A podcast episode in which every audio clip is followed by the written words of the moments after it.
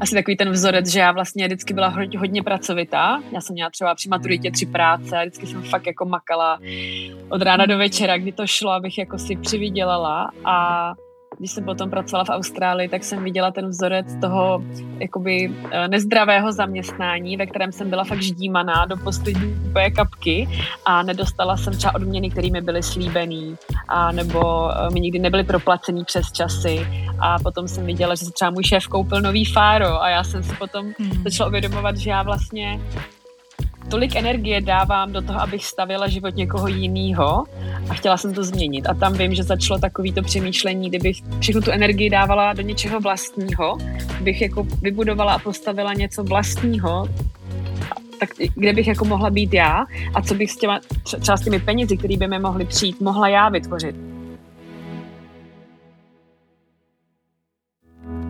Podnikání pro holky je projekt pro stejně cílevědomé ženy, jako jsi ty, které chtějí růst nejen v podnikání, ale i osobním životě. Věříme totiž, že každé z nás byly dány určité talenty, které můžeme ve svém podnikání využít a vydělávat tak peníze tím, co opravdu milujeme a žít tak život dle vlastních pravidel. Sami ale víme, že to není vždy jednoduché a proto jsem vytvořila projekt, jehož misí je ženy propojovat, podporovat a předávat tu nejlepší edukaci ze světa osobního rozvoje, marketingu a sociálních sítí. Mé jméno je Markéta Baginská, jsem hostem tohoto podcastu a společně s mým týmem a dalšími skvělými hosty s tebou zde budeme sdílet nejen spousty skvělých myšlenek, inspirace, ale i tipů, jak vše vybalancovat a nezapomínat žít život i ve chvíle, kdy se snažíš dosáhnout svého úspěchu. Podnikání totiž nemusí být vždy jen stres a starost, ale i zábava a radost, a to obzvlášť ve chvíle, kdy cítíš vnitřní naplnění, touhu a máš vedle sebe komunitu, která je ti neustálou oporou a já věřím, že to ve tvém případě bude ta naše. Je to přesně to, co právě teď potřebuješ? Tak přihlaš odběr, ať ti nic neuteče a pojď se ponořit do následující epizody společně s námi. Kristýnka Dolejšová, žena, kterou znáte pod přezdívkou Hello Christy a pokud náhodou ne, tak přicházíte opravdu o hodně. Christy je autorkou knihy Bez filtru, zakladatelkou magicacademy.cz a ze všeho nejvíc ženou, která vás na sociálních sítích doslova nakazí jejím nekonečným optimismem a přístupem k životu, který, jak už to tak známe, nebývá vždy úplně růžový a to je přesně to, co se Christy nebojí veřejně sdílet. Ví totiž, jak velká výzva to může být, když je člověk na těžké chvíle sám. A to je také důvod, proč dnes dělá to, co dělá a zejména jak. Tento rozhovor s Kristy je pravděpodobně jeden z mých nejoblíbenějších, který jsem kdy vůbec v rámci tohoto podcastu nahrávala. Bavili jsme se společně bez filtru o několika tématech a to od financí přes sebe přijetí až k mindfulness a zážitkům, nad kterými jsme se společně pousmáli. A já jsem přesvědčená, že pro tebe budou tyto myšlenky na tvé cestě za úspěchem a hlavně životní spokojeností přínosem. A s tím se pojďme do dnešní skvělé epizody společně pustit. OK, Kristýnko, vítej tady u nás. Ahoj, moc, moc ráda tě vidím a slyším. Konečně nám to vyšlo. tak a já se na to moc těším, protože jsi jeden z hostů, na který se spousta z našich posluchaček těšilo. Já jsem velmi vděčná, že jsi udělala čas v prvé řadě, protože vím, jak to může být občas podnikání náročné. Občas máme priority úplně jinde, je to hodně. Takže tohle z toho hned na začátek z mé stránky a já tě nemůžu přivítat než jinou otázkou, jakou pokládám vlastně každému našemu hostovi, kdo v našem podcastu byl. Jaká cesta vlastně stojí za Hello Christy, kterou známe dnes? Páni, to je ale jako na dlouhé vyprávění. Máš tak jako dva dny, jo? Čas. no tak já na začátek moc děkuji za pozvání. Já jsem se na to moc těšila, protože tvůj profil sleduju fakt uh, docela už dlouho mi přijde a moc mě to baví, co děláš. Přijde mi to krásný. A, takže děkuji za pozvání, těšila jsem se. A co se týče mýho příběhu, tak um, ty jo, myslím si, že už byl tolikrát všude omílaný, že ani není třeba zacházet do nějakých detailů. A kdybych to měla teda jako schrnout, tak uh, pocházím z malého města u hranic s Německem, 18 už jsem věděla, že to tam jako nezvládnu, takže jsem uh, mamku přesvědčila, že se odstěhujeme kousek za Prahu. Takže maturitu jsem udělala v Praze, tři roky na to jsem se odstěhovala do Austrálie na jeden rok, že se tam budu učit angličtinu a nakonec jsem tam zůstala žít pět let. Během té hmm. doby jsem si prošla nějakými vztahy, které mě hodně transformovaly. Začala jsem si uvědomovat, že vůbec nemám zdravý sebevědomí a že uh, se díky tomu stavím do situací, které pro mě nejsou vlastně zdraví a že si nechávám dost jako ubližovat. No takže jsem se začala tomu věnovat a odstartovala jsem projekt za normální holky tenkrát, který fungoval 4-5 let. Během toho jsem napsala knížku bez filtru a vlastně to byl projekt, který odstartoval takový, řekněme, nějaký jako hnutí možná, kdy uh, se začalo mluvit právě o zdraví sebedůvěře žen, bezpečnosti na sociálních sítích, kyberšikaně, ženském těle vůbec a tak. No a postupně jsem potom z toho projektu odešla, protože jsem eh, už nestíhala se starat o tenhle projekt a zároveň eh, někde vydělávat a zároveň jsem chtěla hmm. pracovat s lidma tváří v tvář, takže jsem se rozhodla studovat, takže něco muselo jít teda stranou. Takže projekt jsem se slzama v očích u, u, ukončila, opustila a vlastně jsem se vrhla zpátky na svůj jenom jako osobní profil, kde jsem tak nějak uh, se cítila asi lépe, že tam bylo i mě jako sledujících, takže menší tlak a tak nějak jsem začala studovat a vlastně se teď věnovat psychologii jídla. Hmm. A ještě nahrávám podcast Follow Your Magic, ale tam mám teď víc než už půl roku pauzu, co se strašně stydím, ale prostě nestíhám.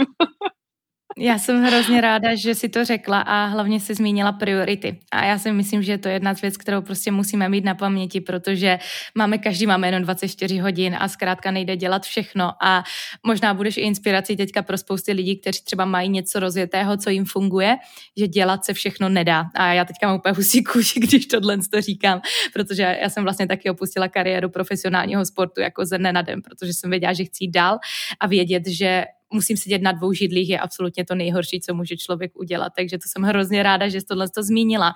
A co si myslíš, že bylo konkrétně na té cestě v rámci té transformace toho odchodu třeba pro tebe nejtěžší a zároveň, jak si spojila to, že můžeš vydělávat tím, co tě baví a tím, že to je tvůj koníček. A myslíš teď odchodu z toho projektu? Hmm. Eh, no bylo to určitě víc věcí najednou. Eh, za prvé, jak jsem říkala, já jsem věděla, že se chci posunout dál a že už bych to časově nestíhala. Za druhé, já jsem v té době byla v pozici, kdy jsem si absolutně neuměla představit, že by mi s tím někdo pomáhal. Já jsem to všechno vlastně dělala sama, včetně eh, jakoby sociální sítě, veškerý korespondence e-mailový, e-shop, psaní knížky, veškerá komunikace mm-hmm. kolem, balení objednávek, vlastně všechno jsem dělala jenom já. A dneska jako vůbec nechápu, jak jsem to mohla zvládat, protože dneska mám vlastně třeba jako o polovinu, řekněme, míň té zodpovědnosti a sledujících a vůbec toho objemu nebo obsahu a mám uh, na pomoc 8 lidí už. Hmm. Takže já vůbec nechápu, jak jsem to tenkrát dělala. Takže jsem by, jako cítila, že začíná být opravdu vyčerpaná, že už mi to nedělá vlastně radost.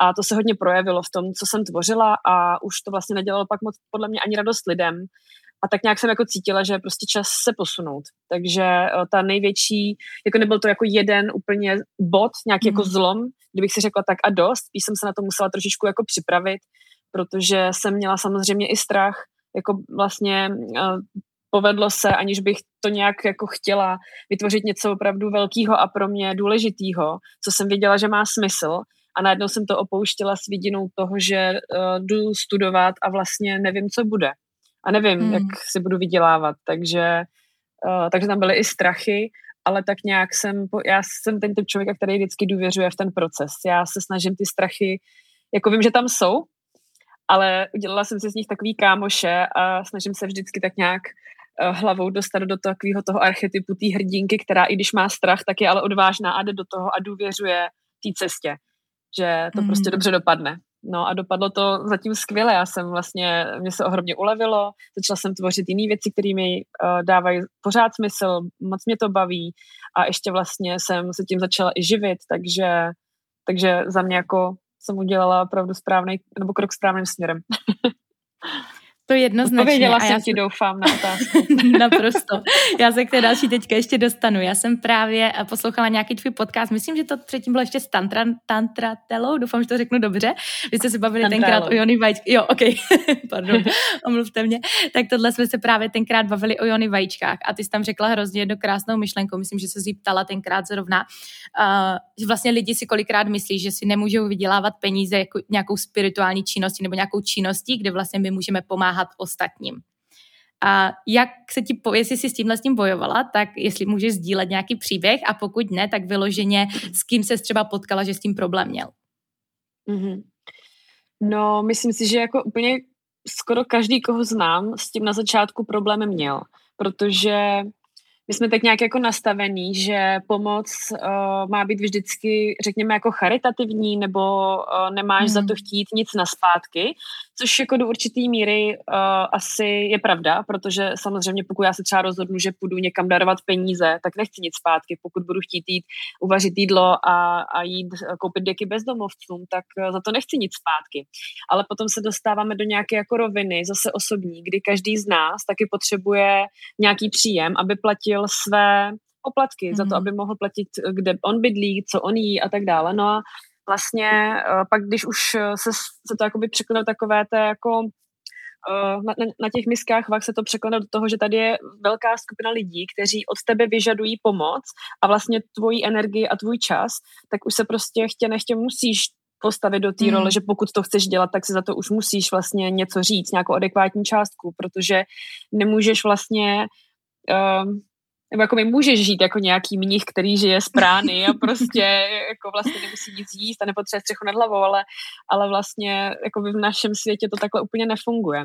Takže um, já si myslím, že vlastně říct si peníze za to, že někomu pomáhám, není špatný a je to jenom to nastavení v naší hlavě. A vlastně, když se pak na tím člověk zamyslí trochu hlouběji, tak mi to přijde naopak, jakože třeba s mý pozice člověka, který platí někomu za hmm. všechny výdaje, který mám, tak já vlastně velmi ráda platím lidem, kteří mi s něčím můžou pomoct. A je jedno, jestli hmm. to je ve spirituální rovině, nebo v podnikatelské rovině, nebo třeba v nějaký zdravotní rovině. Prostě jsou to lidi, kteří mi můžou vlastně změnit život. A když si uvědomíme, za co všechno utrácíme, a často jsou to blbosti, anebo jsou to věci, které nepotřebujeme, anebo jsou to dokonce věci, které nám škodí. Alkohol, party, nějaké jako mm. jako oblečení hromady, které vlastně nikdy nevyužijeme, tak uh, si pak říkám, jak to, že tohle je v pořádku, ale potom zaplatit někomu za to, že nám věnuje třeba hodinu času, která nám může úplně jako otevřít oči a nabídnout nám jinou perspektivu, nebo nám třeba dát nějaký rady, které nám potom do života přinesou víc peněz, nebo víc zákazníků, nebo něco. Jak to, že mhm. vlastně se zdráháme si za to za prvé říct peníze a za druhý je to jako mm, fuj, jako ukazujeme na ty lidi mhm. jako fuj, že ty si za to říkáš peníze. Tak uh, možná, že by to chtělo trošičku jako ve společnosti jako přehodnotit, protože já třeba osobně fakt ráda. Já nerada platím hmm. za alkohol nebo za pokuty nebo za nějaké věci, které mi vlastně jako do života nic moc nepřináší, ale ráda platím za psychoterapie a ráda platím za kouče, ráda platím za kurzy online, ráda platím za eh, zdraví potraviny, protože vlastně to všechno beru vlastně jako investici do sebe. Hmm. Takže uh, no, asi tak. My jsme se o tom také hodně už bavili, protože spousta lidí má tendenci jako chtít všechno zadarmo. A jsem ráda, že jsme se hmm. k tomuto tématu dostali a problém je ten, že kdo chce všechno zadarmo, tak tomu nikdy nemají stejný závazek, jako kdyby do toho investovali ty peníze a nemají výsledky. Takže vlastně to, když si někdo neříká o své služby o peníze, tak vlastně neubližuje jen sobě, ale i těm klientům, což třeba jakoby ve zdraví může mít masivní dopad. Takže to jsem ráda, že jsme se k tomu dostali. Kristi, mám na tebe další otázku. Jsi připravená? Jsem připravena. Kdybys měla jmenovat tři lekce, které dali tvému nynějšímu já to nejlepší, které by to byly a proč? Ty jo, no to je, to je docela dobrá otázka, těžká otázka. Tak já si myslím, že úplně největší lekce, která mi do života přišla, uh, byl jeden z mých vztahů, který přišel, hmm. když mi bylo 19 let a to s člověkem, který byl úplně jiný než já a ohromně mi pomohl změnit všechny moje priority a vlastně jakoby mm, pochopit, že jsem člověk, který za to jako stojí a hmm. uh, že, že tak to říct, že jsem jako dost, vlastně dost dobrá, že jsem hodně žila v takovém tom jako sebetrýznění trochu a ten mi hodně pomohl transformovat pohled na svět a můj, a můj život. Ten vztah teda samozřejmě jako nevydržel, ale byli jsme spolu nějaký tři roky a fakt to považuji za zásadní vztah mého života, ať už to dopadlo jakkoliv.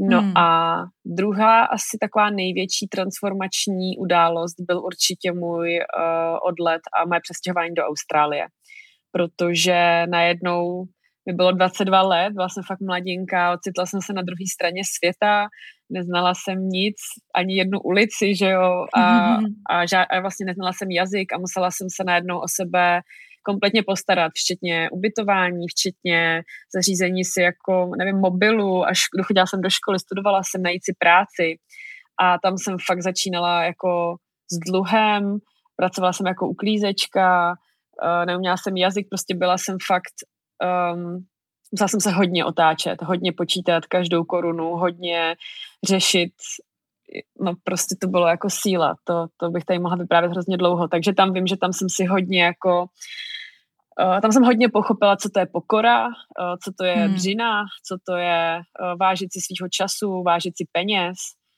A taky jsem díky Austrálii vlastně pochopila, že bych jednou chtěla pracovat sama na sebe že nechci být zaměstnaná neustále, protože jsem hodně viděla asi takový ten vzorec, že já vlastně vždycky byla hodně pracovitá. Já jsem měla třeba při maturitě tři práce, vždycky jsem fakt jako makala od rána do večera, kdy to šlo, abych jako si přivydělala a když jsem potom pracovala v Austrálii, tak jsem viděla ten vzorec toho jakoby eh, nezdravého zaměstnání, ve kterém jsem byla fakt ždímaná do poslední úplně kapky a nedostala jsem třeba odměny, které mi byly slíbený a nebo eh, mi nikdy nebyly proplacený přes časy a potom jsem viděla, že se třeba můj šéf koupil nový fáro a já jsem si potom mm. začala uvědomovat, že já vlastně tolik energie dávám do toho, abych stavila život někoho jiného a chtěla jsem to změnit. A tam vím, že začalo takový to přemýšlení, kdybych všechnu tu energii dávala do něčeho vlastního, bych jako vybudovala a postavila něco vlastního, tak kde bych jako mohla být já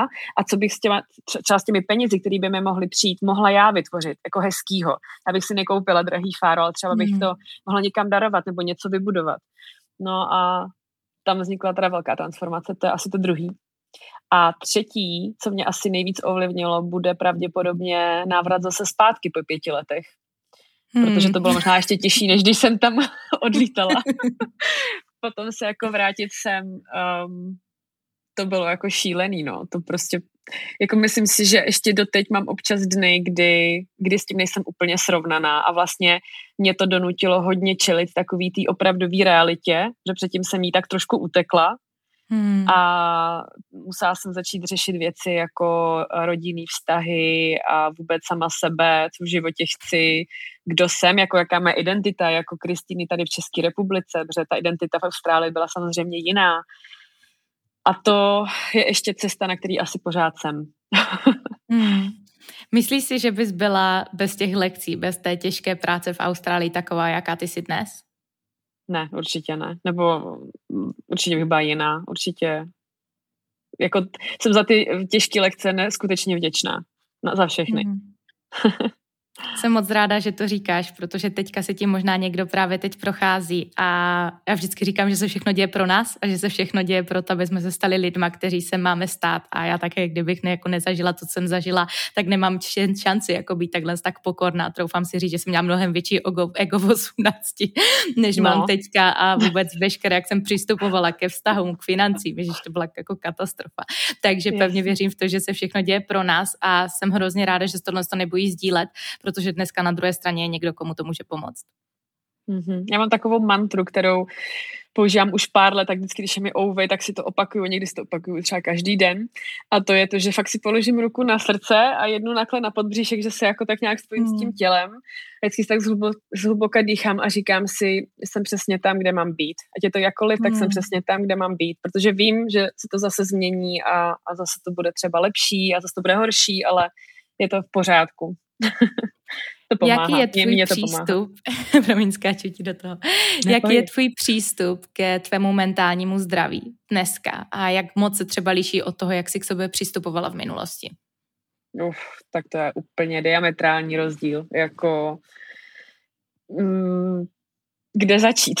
jako, když asi si teda řeknu mentální zdraví v minulosti, představím si, jaký ten můj život a ten stav toho mentálního zdraví byl, tak eh, jediný slov, který mě napadá, je katastrofa. Já jsem neměla žádné hranice, byla jsem takový ten people pleaser pro všechny, hmm. všechno, pořád vlastně, jako by nikdy jsem nedokázala říct ne, taková ta klasika, syndrom hodný holky, pořád se usmívej, i když tě to bolí, když nesouhlasíš, i když vlastně jako ti to nedělá dobře a vlastně skrz to jsem se dostala i do třeba do toho toxického vztahu, ve kterém jsem byla a prostě vůbec jsem neznala svoji hodnotu a měla jsem v sobě asi nějaký jako hodně schovaných démonů, který jsem se bála řešit a třeba nějaký slovo jako psychoterapie pro mě bylo jako to je pro blázny, to jako prostě nepotřebuju.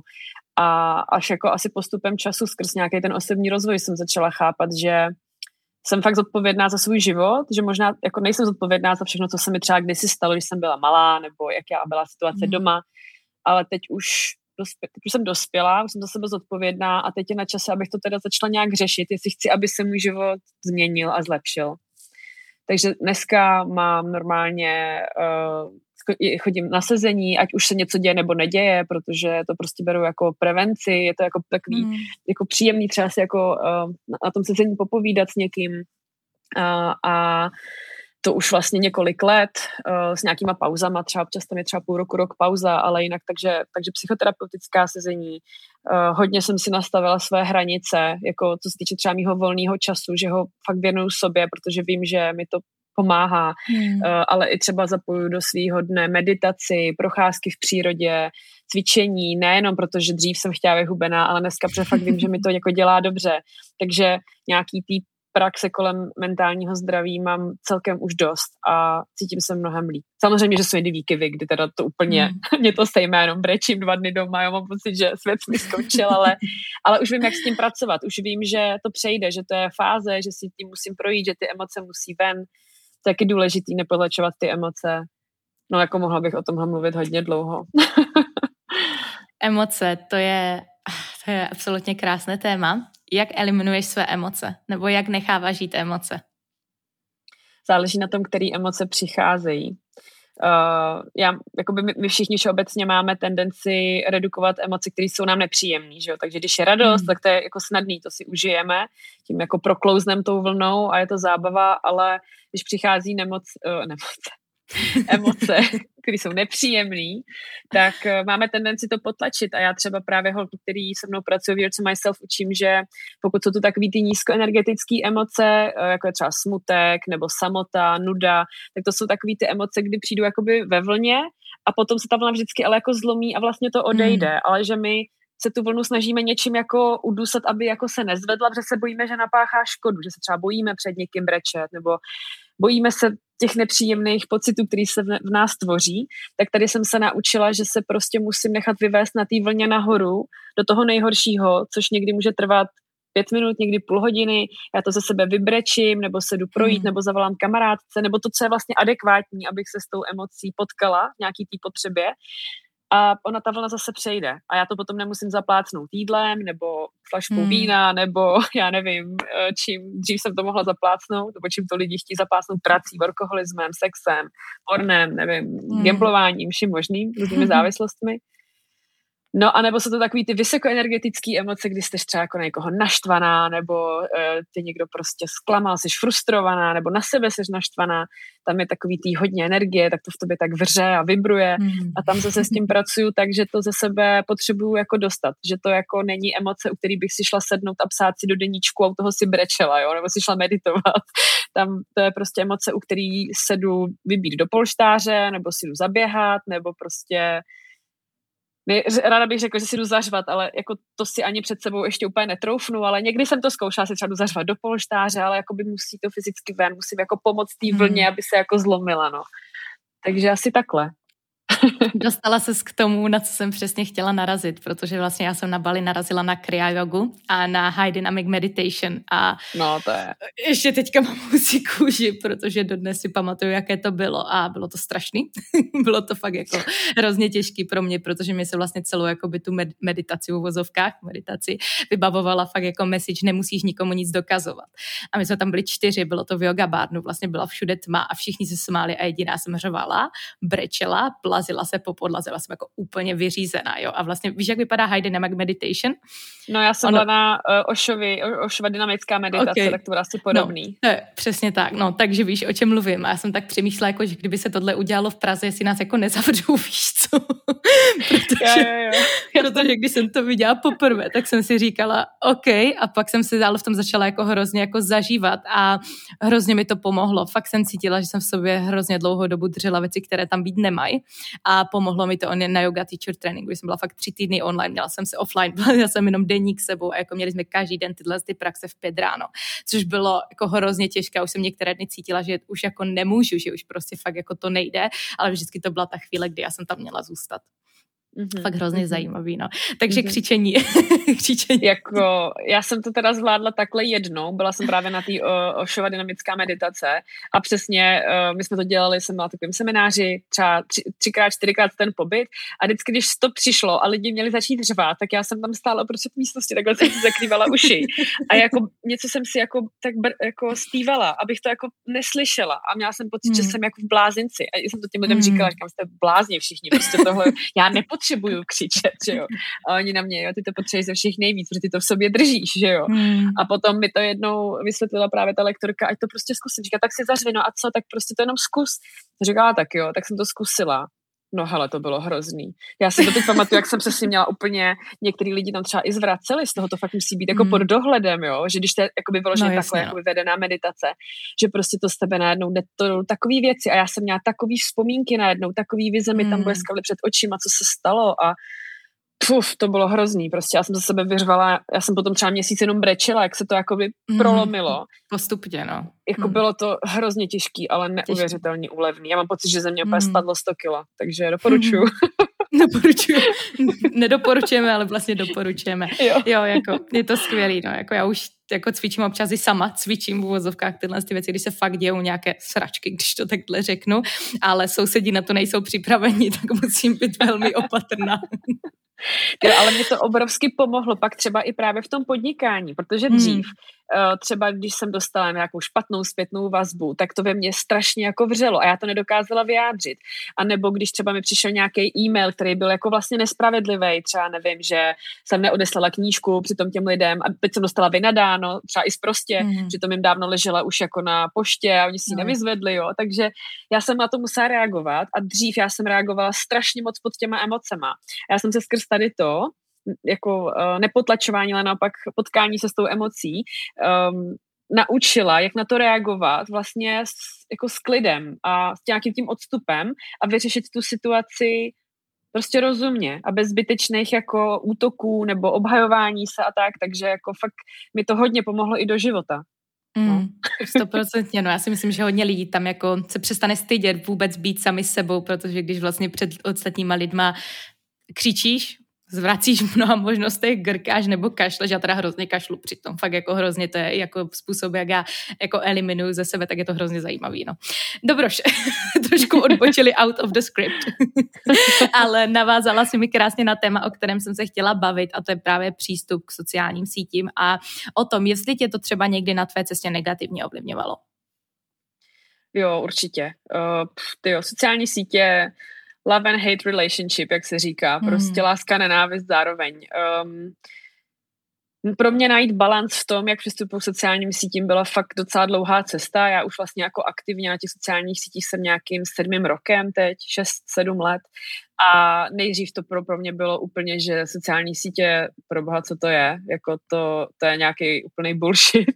Potom jsem se k tomu nějak propracovala a říkala jsem si, že mě to, a vlastně jsem si uvědomila, že mě to hrozně moc baví, ale ještě jsem nevěděla, jak to může být toxický, takže jsem tam trávila strašně moc času.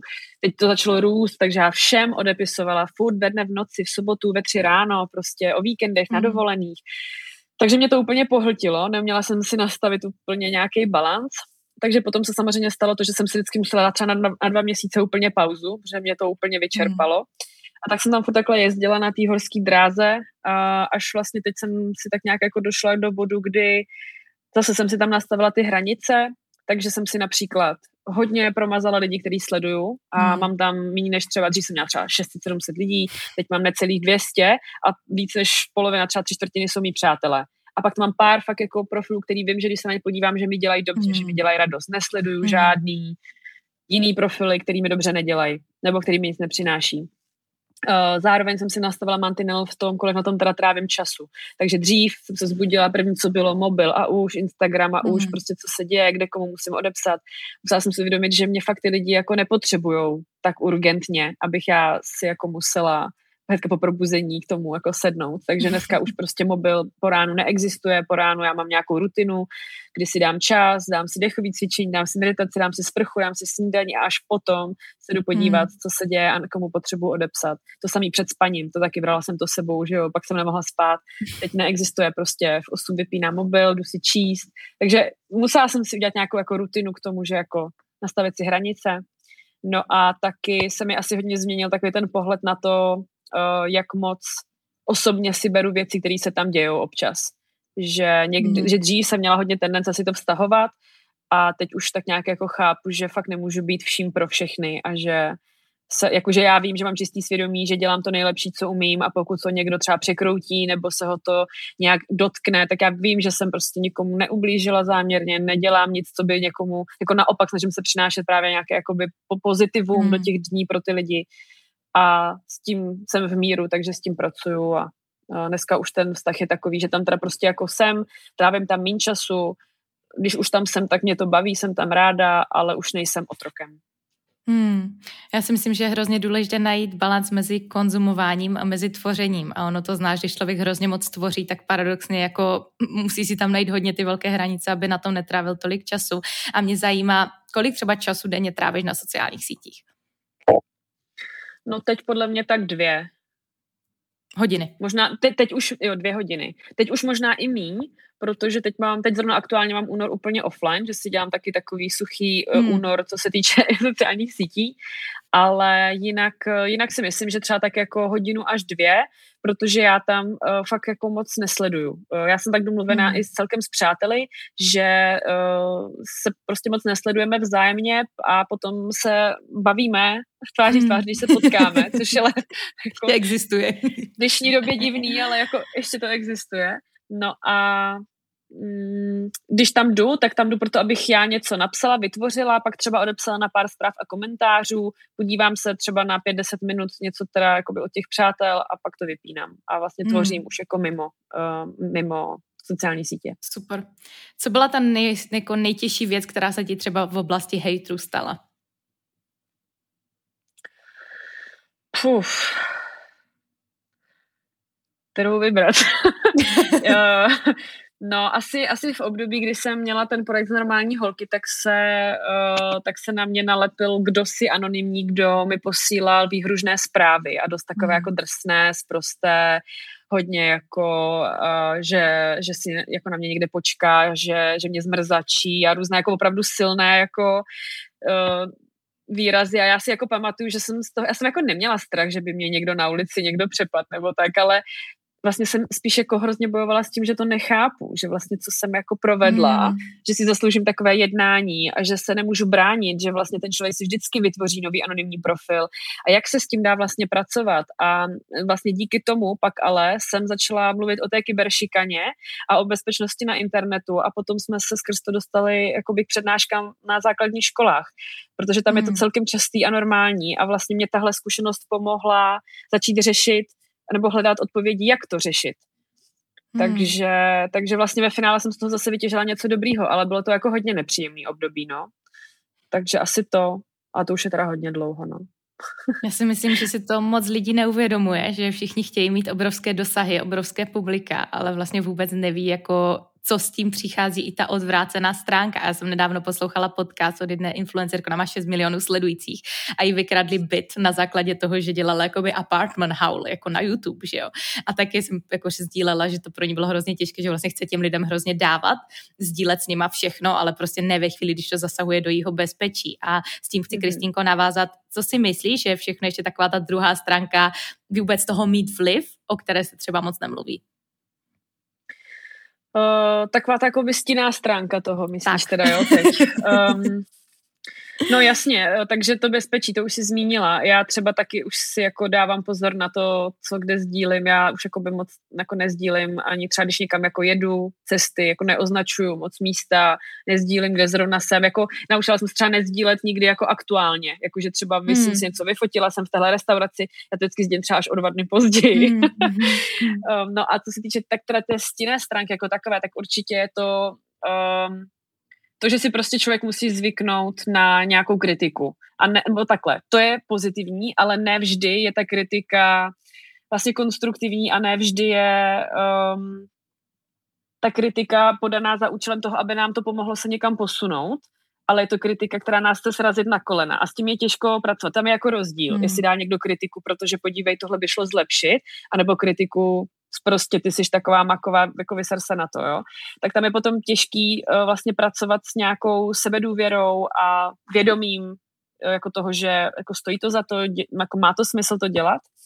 Uh, pak určitě to, že, nebo tak, jak to vnímám já, je, že když je ten obličej často vidět, tak ty lidi na druhé straně uh, si vlastně myslí a věří tomu, že jsou uh, vaši kamarádi to znamená, že se jako mi na mě třeba často obrací lidi s takovými věcmi, kdy mi jako občas zůstává trochu rozum stát, že to jsou věci, které by třeba měli řešit s psychologem nebo mm. uh, prostě s někým jim jako blízkým, s někým jako adekvátním a vlastně chodí mi občas dotazy, na které já pořád opakuju, ale s tím já ti přece nemůžu jako pomoct. Já ti na tohle ani jakoby z nějakého mýho morálního hlediska nemůžu dát žádnou radu.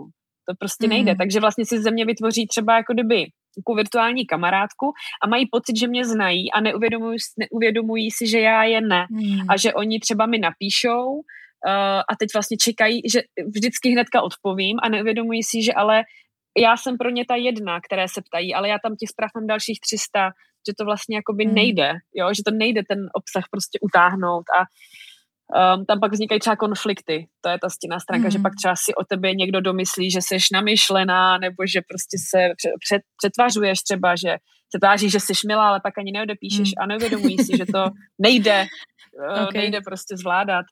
Mm, přemýšlím, co dalšího.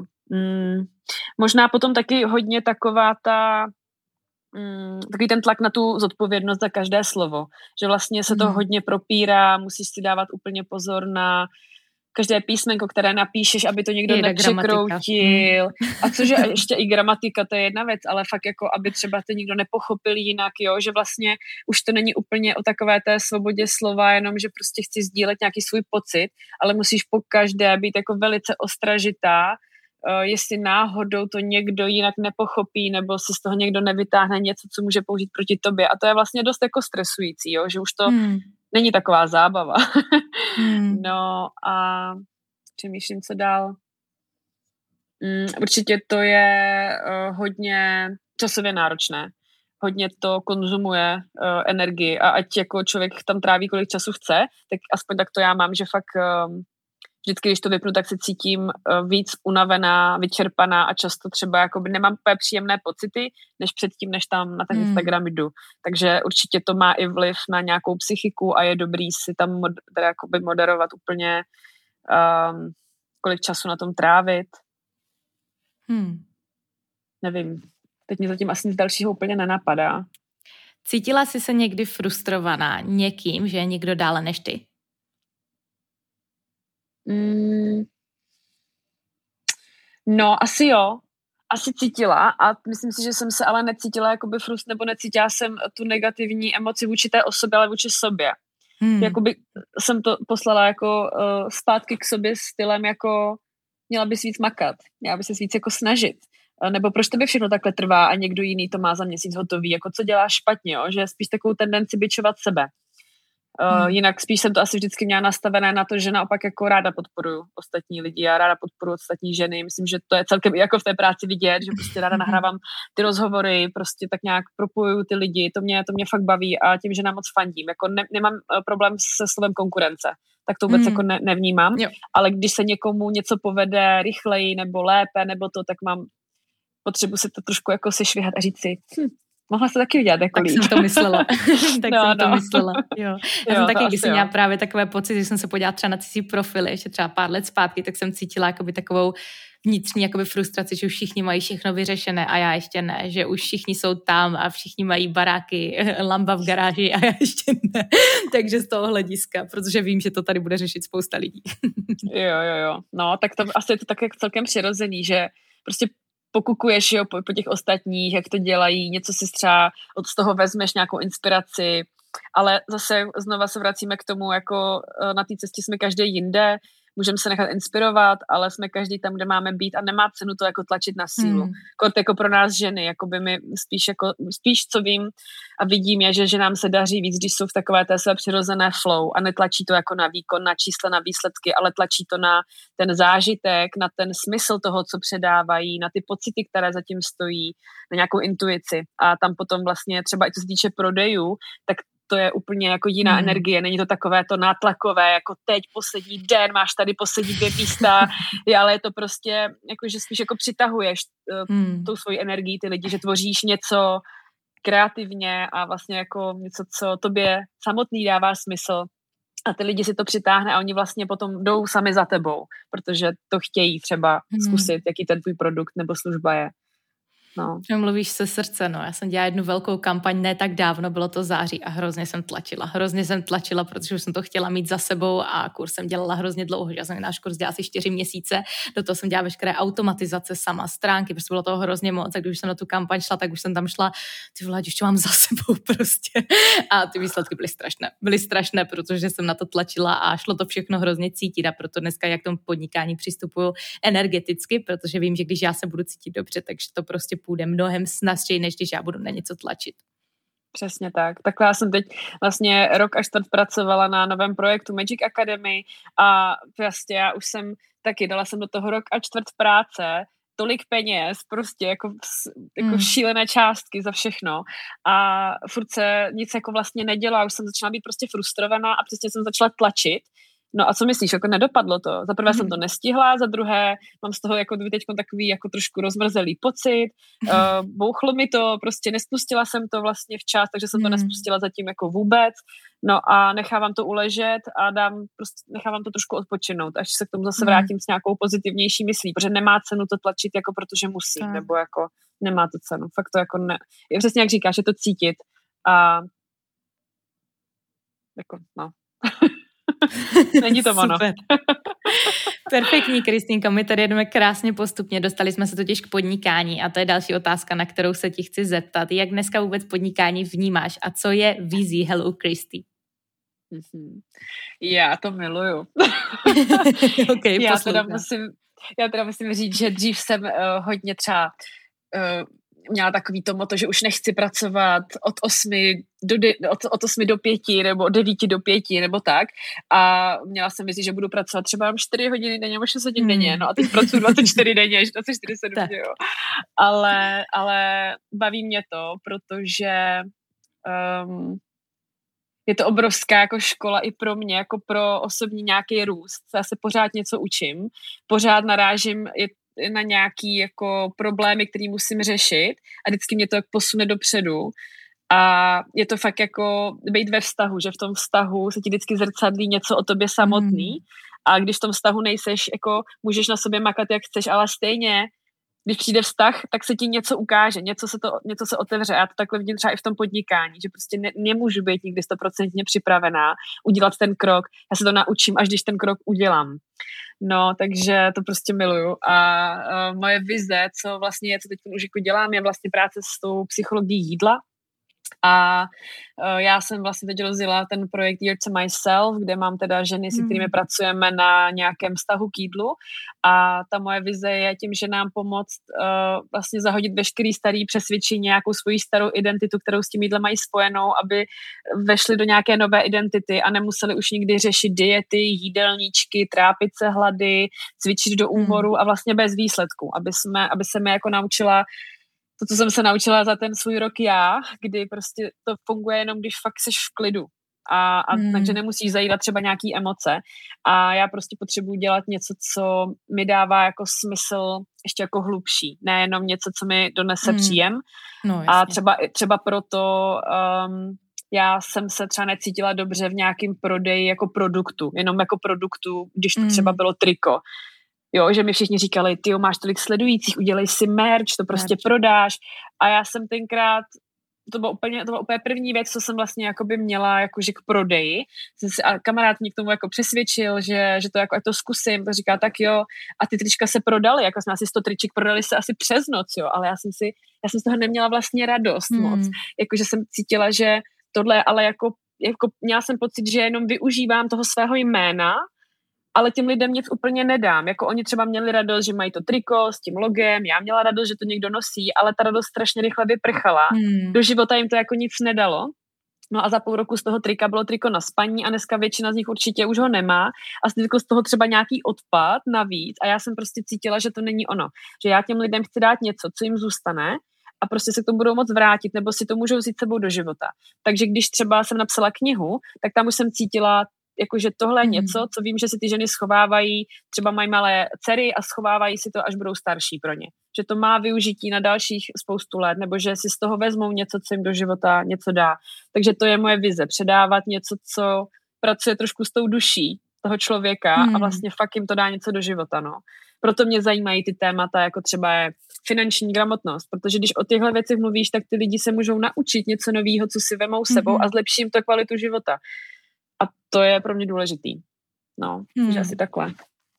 Nahodila si mě na dvě myšlenky. První z nich je knížka. Uh, ty jsi knížku publikovala sama nebo s, s někým? Sama. Sama. Sama, wow. Jaké to bylo? Jakože, co ti mám říct, no šílený, jako šílený. Já jsem, zase, já jsem vůbec nevěděla, do čeho jdu, ale eh, já jsem jako věděla, měla jsem jednu jako důležitou podmínku, eh, bylo to, že chci z té knihy věnovat peníze neziskové organizaci, která se věnuje eh, lidem nebo osobám s poruchami příjmu potravy. Hmm. Anabel. A já jsem věděla, když mi přicházely nabídky od různých nakladatelství, že oni mi nabízeli jako provizi třeba 3, 5%, 7%, že vlastně v tom objemu nebudu nikdy schopná ty peníze teda jakoby darovat, mm. protože už by mi nezbylo nic. Takže uh, jsem se rozhodla, že to uh, půjdu tou cestou toho samonákladu, ale zase jsem netušila, kolik lidí si tu knihu bude chtít třeba pořídit, že jo, prostě to bylo hmm. období, projekt sledovalo asi 30 tisíc lidí, ale samozřejmě si nekoupí 30 tisíc lidí tvoji knihu, hmm. takže jsem furt tak jako počítala a ty náklady byly vysoké, já jsem hnedka vlastně, moje první faktura byla šestimístná cifra, já jsem v životě hmm. určitě jako neměla šestimístnou cifru a najednou mi přišlo, že to mám zaplatit a já jsem říkala, ty to jako by vlastně nevím vůbec co mám dělat, jo, mm. takže, takže jsem s tím musela hodně pracovat, hodně počítat a jsem ráda, že jsem ten krok udělala, no, protože nakonec se těch knih prodalo opravdu hodně a já jsem byla schopná ty peníze darovat, ale všechno kolem té práce, jako my jsme mm. natáhali, jakoby já jsem to nějak počítala a vychází to na víc než 20 tun knih, co jsme jako wow. tahali jako z nákladáku do, do baráku, z baráku, že každou zvlášť do obálky a potom znova na poštu nebo do zásilkovny, aby jsme to odeslali. Prostě to, jako je, to bylo naprosto šílené s tím, že vlastně fakt každou zabalit, mít ty štítky, aby se neudělala chyba, celý ten e-shop, celá ta distribuce, to prostě, celá ta administrativa kolem toho, jako to fakt byly dva, tři roky práce od rána do večera. Ale mm. měla jsem možnost, uh, nejenom, jakoby i mě to vydělalo samozřejmě peníze, ale měla jsem možnost dát i jako krásnou částku neziskové organizaci, což bych nebyla mm. schopná předtím. Mm. Takže eh, zkušenost jako hustá, ale, ale jo, stále to za to, no. Jsem ráda. OK, ty můžeš teďka krásně vidět, jaký je rozdíl vlastně v prodeji digitálních produktů a vlastně fyzických produktů. A zmiňuji to proto, že spousta lidí si vlastně neuvědomuje, jak my máme dneska online podnikání jednoduché, obzvlášť pokud prodáváme služby, konzultace nebo online kurzy, protože to všechno ostatní, co ty si musela řešit s knížkou, tady prostě jako není prostě není. A ještě lidi mhm. říkají, že je to těžké a mě to vždycky hrozně mrzí, protože vím, jaké máme možnosti. Každý z nás máme úplně stejné možnosti dneska v tom online, ať už jako jsme si procházeli čímkoliv, cokoliv můžeme předat, tak mi přijde, že se spousta lidí drží zpátky, protože mají strach, že je to těžké, ale ano, není to procházka růžovou zahradou, ale tak to je asi logické, ale na druhou stranu máme to fakt jako mnohem lehčí, než to třeba bylo pět let zpátky. No to určitě. Jako dneska, eh, jako z mého pohledu pohledu vydělat si dnes peníze ve světě, když žijeme online, je hmm. jedna z nejjednodušších věcí. Ale jako by hmm. pro mě je zásadní, aby to nebylo jenom páni, tak to vyždí mu, vytahám z toho něco, protože to je jednoduchý a něco, vytvořím něco tam plácnu, že lidi si to hmm. koupí. Já potřebuji, aby to, aby v tom byla ta hodnota. ale zároveň pokud někdo ví, že tu hodnotu má a že má co předat a může to být opravdu cokoliv. Může to být uh, aromaterapie, může to být, že někoho budeš hmm. učit uh, šít, a nebo to může být, že někoho učíš o finanční gramotnosti, nebo o podnikání, nebo o vztahu k jídlu, to je jedno. Ale pokud prostě tam máš nějaké know-how a víš, že ty lidi by to uh, mohlo zajímat, tak je to jednoduché. Je to hmm. jednoduché. Souhlasím. Teď se dostaneme k mému oblíbenému tématu. Jsi připravená? Pojď. Delegace. Jak moc pro tebe bylo těžké delegovat věci? Jak moc si poznala, když máš dneska tým lidí, jak to raketově roste a klepala si na čelo, proč jsem to neudělala dřív? Ty jo, já jsem, no, delegace, přesně řekla bych tu větu, co jsi řekla. Proč jsem to neudělala dřív? Hmm. Uh, já jsem se toho strašně bála, protože jsem pořád měla pocit, že to nikdo neudělá tak dobře jako já. Že nikdo těm lidem neodepíše stejně jako já. Nikdo... Um, nikomu jsem nevěřila natolik, abych mu dala vlastně tu zodpovědnost za to, že se třeba bude starat o e-shop. Uh, myslela jsem si, že nikdo nevytvoří tak dobrý uh, třeba třeba dobrou grafiku jako já, nebo hmm. tak hezký web, jako jsem si vytvořila já. A nikdy mě nenapadlo, že já tady vlastně jsem takový ten hastor, co tady prostě žongluje stomíčku na jednou a vlastně do ničeho nemůžu dát 100%, hmm. ale že tady jsou lidi, kteří se věnují ty jedné činnosti a jsou v tom fakt třeba jako mnohem lepší než já. Mně nikdy nenapadlo, že by někdo mohl být co jenom stejně dobrý, ale lepší než já. A pak jsem vlastně začala tvořit eh, ten projekt Magic Academy a říkala jsem si jako hele, tak to prostě zkus, tak do toho investuj a uvidíš. No a začalo to jako postupně. Nejdřív jsem si teda, mm. nejdřív jsem dala mamce e-shop, potom už jsem si jako nedělala sama fotky, ale už jsem poprosila kamarádku, která je profesionální mm. fotografka, takže mi je i jako nafotila, upravila, takže to najednou to se to vypadalo úplně jinak, mm. že jo. Tak pak jsem si říkala, tak zkusím grafičku, no grafička mi najednou dělala neuvěřitelně nádherný mm. prostě branding a písma a loga a všechno a koláže a já úplně wow, jakože to bych dohromady fakt nedala. A začala jsem si uvědomovat, že Uh, něco si nechám, něco, co třeba vím, že lidi píšou zprávy mě osobní, takže ten hmm. Instagram hmm. nedám nikomu na starost, aby za to za ně odepisoval, protože uh, prostě vím, že ty lidi důvěří mě a nechci, hmm. aby to četl někdo jiný, jako ze spousty důvodů, ale pokud třeba mi někdo postaví web, nebo mi udělá grafiku na hmm. web, nebo mi opraví texty, udělá mi třeba korekturu a editu, no tak jako samozřejmě hmm. to už by pro mě byla ztráta času a ten čas já můžu vytvořit, eh, teda můžu dát do té tvorby toho obsahu, takže co se i týče třeba financí, tak samozřejmě se to jako posunulo úplně jinam. Hmm. I když jsem musela hodně dát ven, tak se mi hmm. zase ale hodně potom vrátilo. Protože já vím, že já jsem zase dobrá na tu tvorbu toho obsahu. A na to jsem neměla čas, protože jsem furt dělala těch milion věcí najednou. Věci. Takže za mě jako je to náročné, ale dá se taky začít prostě postupně pomalu. Hmm. Přizvat si někoho na pomoc třeba na pár hodin, jenom to zkusit. No a když nebude vyhovovat dobrý, tak zkusím někoho jiného. Ať už to je na třeba na sociální sítě, mám kamarádku, která nesnáší sociální sítě, nebaví to, tak si našla asistentku, která jí s tím pomáhá. Hmm. Někoho zase nebaví balit ty objednávky, no tak si našla někoho, kdo hmm. sedí v tom skladu a, a pro ně to zase manuální práce nevadí jim to. Takže každý jsme dobrý na něco a to jsem si potřeba uvědomit, že nemůžu no. být prostě stoprocentní ve všem. Takže fakt, jo, tyjo, je to úplně game changer. Hmm. Kolik vás teďka je? Ty jsi říkala osm, viď? Uh, jo, osm i se mnou devět. Na co konkrétně? Uh, já mám teda holčinu, která je fotografka, mám holčinu, která se mnou dělá workshopy kreativní, Uh, hmm. takže tvoří i vlastně ten obsah. Mám grafičku, mám holčinu, která mi dělá editaci a korekturu textu, Mám uh, holčinu, která dělá jako happiness manažerku, takže odepisuje na e-maily a tak nějak de- deleguje ty úpravy, eh, posílá třeba pozvánky do podcastu a opravuje, vlastně přepisuje ty um, podcasty do textu, aby si je mohli třeba přečíst i nedoslýchaví. Uh, mám tam vlastně webdesignera, uh, mám tam mamku, která se stará o e-shop, Přemýšlím, jestli jsem na někoho ještě nezapomněla. No, Vždycky nás hodně. no. to je skvělý. Jo, jo, pak mám vlastně ještě holčinu, která se mi stará o sociální sítě, že mi pomáhá tvořit obsah. Uh, no, takže jo, to už jsem na někoho nezapomněla. jo.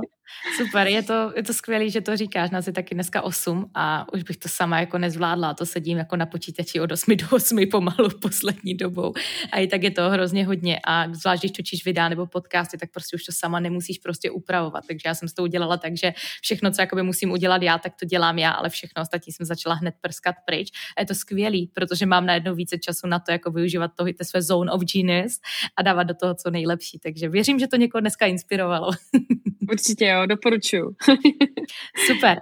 Um, řekni mi, jak dneska přistupuješ k prodeji, Kristýnko? No, asi tak, jak jsem říkala, jak jsem tady zmiňovala předtím, že uh, já vlastně cítím a vím, že pro mě prodej není primární. Já uh, s tím pracuji tak, že pro mě je důležité, aby se ke každému dostaly důležité informace. To znamená, mám spoustu obsahu vlastně zdarma. Instagram, podcasty, mm. články, které jsem psala, spoustu jako různých rozhovorů, nebo takhle rozhovorů třeba jako v podcastech nebo psaných, kde sdílím spoustu informací a vím, že se to teda dostane i k lidem, kteří si třeba nemůžou dovolit uh, vydat navíc ani dvacku měsíčně. Mm.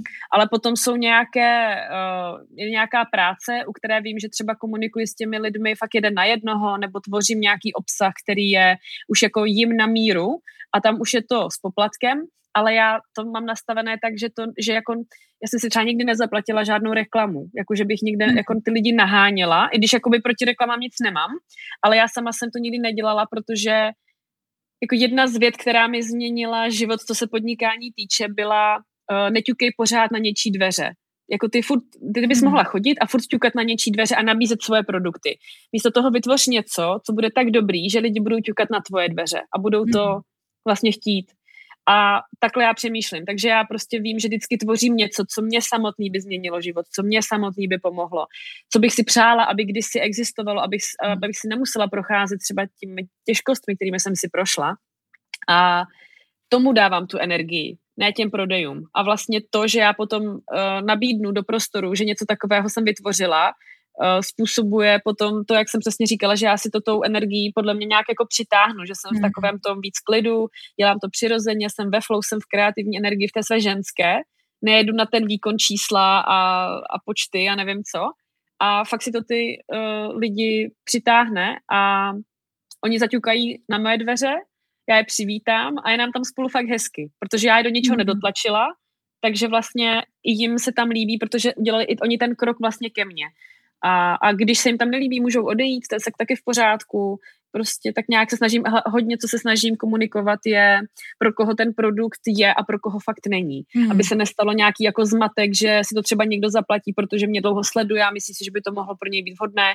Pak se řeší nějaká nespokojenost, vracení peněz. Je to jako zbytečné, mm. takže třeba hodně důležité fakt hodně jasně říct, pro koho to je vhodné, pro koho to není vhodné. No a pak už je to celkem jako vlastně zábava. tak už to baví obě strany, jo, že prostě jo, že mě baví to tvořit, mě to fakt dělá radost a ty, ty ženy eh, baví to konzumovat a vlastně jsme jako takový tým v tom. Není to jenom, že eh, bych něco prodala a pak na vás zapomněla a jsem mm. ráda, že hmm. jsem nahrabala peníze, no. Tak takhle mm. to nedělám. Což spousta lidí dělá a je to podle mě jako short run. Ale to je to, je to jako rozhodně to, to nemá, to nemá cenu. Mm. Já si jako uvědomuju, že v podstatě přes ten online svět my tady obchodujeme vlastně hlavně s důvěrou těch lidí. A to je strašně jako křehká a já si ji třeba hmm. ohromně vážím. Pro mě to není jako něco, co bych chtěla jako vyždímat Znameně. nebo prostě to nějak hmm. zne, zneužít. To absolutně jako, mně se to nelíbí. Mě to jako morálně nedělá vůbec hmm. ta představa dobře. Takže proto do toho dávám i já tu svoji sou, tu svoji duši a vím, že to je něco, za čím fakt si stojím a i já to sama miluju a, a něco to předá. Takže asi takhle k prodejům. Teďka jsem měla skvělou otázku a úplně mi vypadla. OK. Um, no, asi si ani nespomenu. O čem jsme se teďka bavili? o prodejích. tak, tak, jsem se, tak jsem se zamyslela. No nic, to nevadí. Uh, jo, už vím. Chtěla jsem říct, že je přesně tak, že dneska na sociálních sítích spousta lidí, kteří budou třeba myslet jako primárně na ty peníze, což může být velmi křehké v, jakoby v rámci lidí, koho si vybrat. A za mnou taky se obrací jako chudáci klientky, které dali třeba až jako 400 až 500 tisíc do business mentoringu a byly z toho hrozně jakoby zklamané, mm. což jakoby se stává. A to je moje otázka na tebe, jak ty by si vybrala člověka, s kterým chceš spolupracovat protože já tohle to řeším v podcastu velmi často, aby vždycky lidi se vždycky dívali i za to, co je za tím Instagramem, co za tím člověkem je, aby se nesoustředili jenom, jestli ho ten člověk hypuje, ale jestli vyloženě jako je s ním v té synergii, v té energii, jestli to, co dělá, jako dává smysl z dlouhodobého hlediska, nejenom teď. Takže to je ještě taková otázka, kterou mám. Mm-hmm. Jo, to je skvělá otázka. A já třeba, ty jo, to je super, že o tom mluvíš, protože uh, svým způsobem je právě v tom online světě možná další riziko, který teď tak vybavuju a to je, že je tam i spoustu podvodníků třeba. Jo, nebo k, mě, uh, jako lidí, kteří uh, ty svoje služby a produkty tak přehodnotí, aniž by v tom byla ta, uh, hmm. ta hodnota, ale potom vlastně už, eh, jako co se týče online produktu, není tak jednoduché třeba vrácení peněz, protože to už jednou dostaneš ten obsah, mm. takže tam už na to ty obchodní podmínky se třeba nevztahují. A není to jako příjemná situace, takže uh, za mě osobně, tak jako uh, když tak jako si uvědomuju, že lidi si ode mě spíš něco pořídí, když už mě znají a důvěřují mi a vidí, jak pracuju, tak takhle stejně pracuju i já, když ty peníze mají směrem ode mě. Mm-hmm. To znamená, než si od někoho něco koupím, tak nějakou dobu sleduju tu jeho práci, koukám se, jak komunikuje s lidmi, ale nejenom třeba na svém profilu, ale třeba si, když si někde všimnu i nějakých komentářů, jak reaguje na ostatní, um, jaký má hodnoty, uh, jestli tlačí jenom na ten výdělek, anebo i předává něco těm lidem, jestli mu záleží na těch lidech. Hmm. Um, takže za mě osobně určitě bych tomu dala nějaký čas a, a, sledovala, co to se mnou dělá, protože určitě se nám každému stalo, že jsme sledovali někoho, s koho jsme byli nadšený a potom Ajaj. po půl roce po půl roce, po roce zjistíš, ty to jsem vlastně trošku zklamaná, ten člověk je třeba mhm. trochu jiný, než jsem si myslela, nebo úplně se mnou jako ne, úplně s tím nesouzním už. Takže samozřejmě nedám někomu 100 tisíc, když ho neznám, když vlastně nevím, co mi jako nabídne. Takže eh, proto je i důležité mít třeba ten obsah i zdarma, aby ty lidi viděli, co nabízíš, jak přemýšlíš, jak komunikuješ. Takže pro mě osobně je to asi jako dát tomu trošku čas a trpělivost a zároveň um, nemyslím si, že je úplně efektivní koupit si mentoring za obrovskou částku a doufat, že mi to zpátky přinese dvojnásobek, když nemám vybudovaný uh, jméno a důvěru. Můj obličej nikdo nezná. Mám třeba pracovní profil, na kterém je jenom moje logo a moje výrobky, ale nikdo neví, kdo zatím stojí, nikdo neví moje jméno, nikdo jako neví, proč jsem to začala tvořit, nebo co se děje behind the scenes, jak to vlastně tvořím. Hmm. A to není jako o tom ukazovat to know-how, ale o ten proces, kolik je zatím třeba práce a, a ty lidi do toho třeba nějak zapojit, tak vlastně uh, zatím, co třeba se někdo rozhodne jít do mentoringu, který je teda skvělý, když na, trefíš na správné lidi. Já mám mhm. vlastně mm-hmm. business koučku a je to úžasný, ale zároveň během toho i budovat nějaké povědomí o tom, že tady jsem a tohle dělám a dělám to proto a proto a je tam můj obličej, jsem to já, protože jak mm. máš vytvořit vztah s někým, když ani nevíš, kdo zatím třeba yeah. stojí. A to trvá, to nejde, nejde ze dne na den. Mm. Já jsem projekt taky tvořila 4-5 let, než jsem si řekla, hele, uh, měla jsem tam teda knížku, jo, ale jinak, než jsem si jako dokázala říct, že teď jsem připravená na to vlastně přidat něco hodnotného, abych si za to mohla říct nějakých pár stovek třeba, tak to trvalo pět let, než jsem si mm. vybudovala nějaké jako jméno a povědomí, že to jsem já. Hmm. Takže takže opatrně, no. Já vždycky říkám, že strategie se dá naučit a důvěra se dá získat. A co si spousta lidí neuvědomuje, je to, že můžou mít ty nejlepší strategie na sítě, ale že prostě pokud tam nebudou konzistentní a nebudou se ukazovat jako v jejich real self, takže stejně jako by ti lidi to poznají a nebude to fungovat. A já si myslím, že je lepší jít pomalu než rychle, ale raději no, kvalitně než jako, než jako na 100%. OK, Kiki, blížíme se k cílové destinaci. Mám na to je poslední otázku. Já pravděpodobně vím, eh, nebo ty pravděpodobně víš, kdo je v našem publiku. A já bych se tě chtěla zeptat, kdyby tady byla jedna věc, kterou bys měla holkám, které začínají podnikat, doporučit, která by to byla a proč? Holkám, které začínají podnikat, ty jo. Jenom jedna, jo? Jedna. to je těžké, jenom jedna. Um, asi možná taková nejsilnější pro mě by byla um, pokud chceš dojít um, pokud někam chceš dojít rychle, jdi sama a pokud chceš dojít mhm. daleko, jdi s týmem. Jdi, s týmem. Dokončila jo. jsem ti to. jo. Perfektní, Kristýnko. Kde tě naši posluchači můžou najít a na co se u tebe můžou těšit? Můžou mě najít na Instagramovém profilu Hello Christy Můžou mě najít na webové stránce magicacademy.cz. Teď doufám, že už se brzo vrátím k podcastům s názvem Follow Your Magic, který jsou na Spotify a na Apple Podcast a všude. A najdou mě na uh, Hero Hero, kde mám uh, roční program Year to Myself a ten se věnuje přímo právě uh, vztahu k jídlu. To asi vše. Dáme odkazy do popisku. No, děkuju. děkuju, že jsi s námi, moc si toho vážím. Měj se krásně. Taky moc děkuji, Marke. Měj se krásně. Ahoj.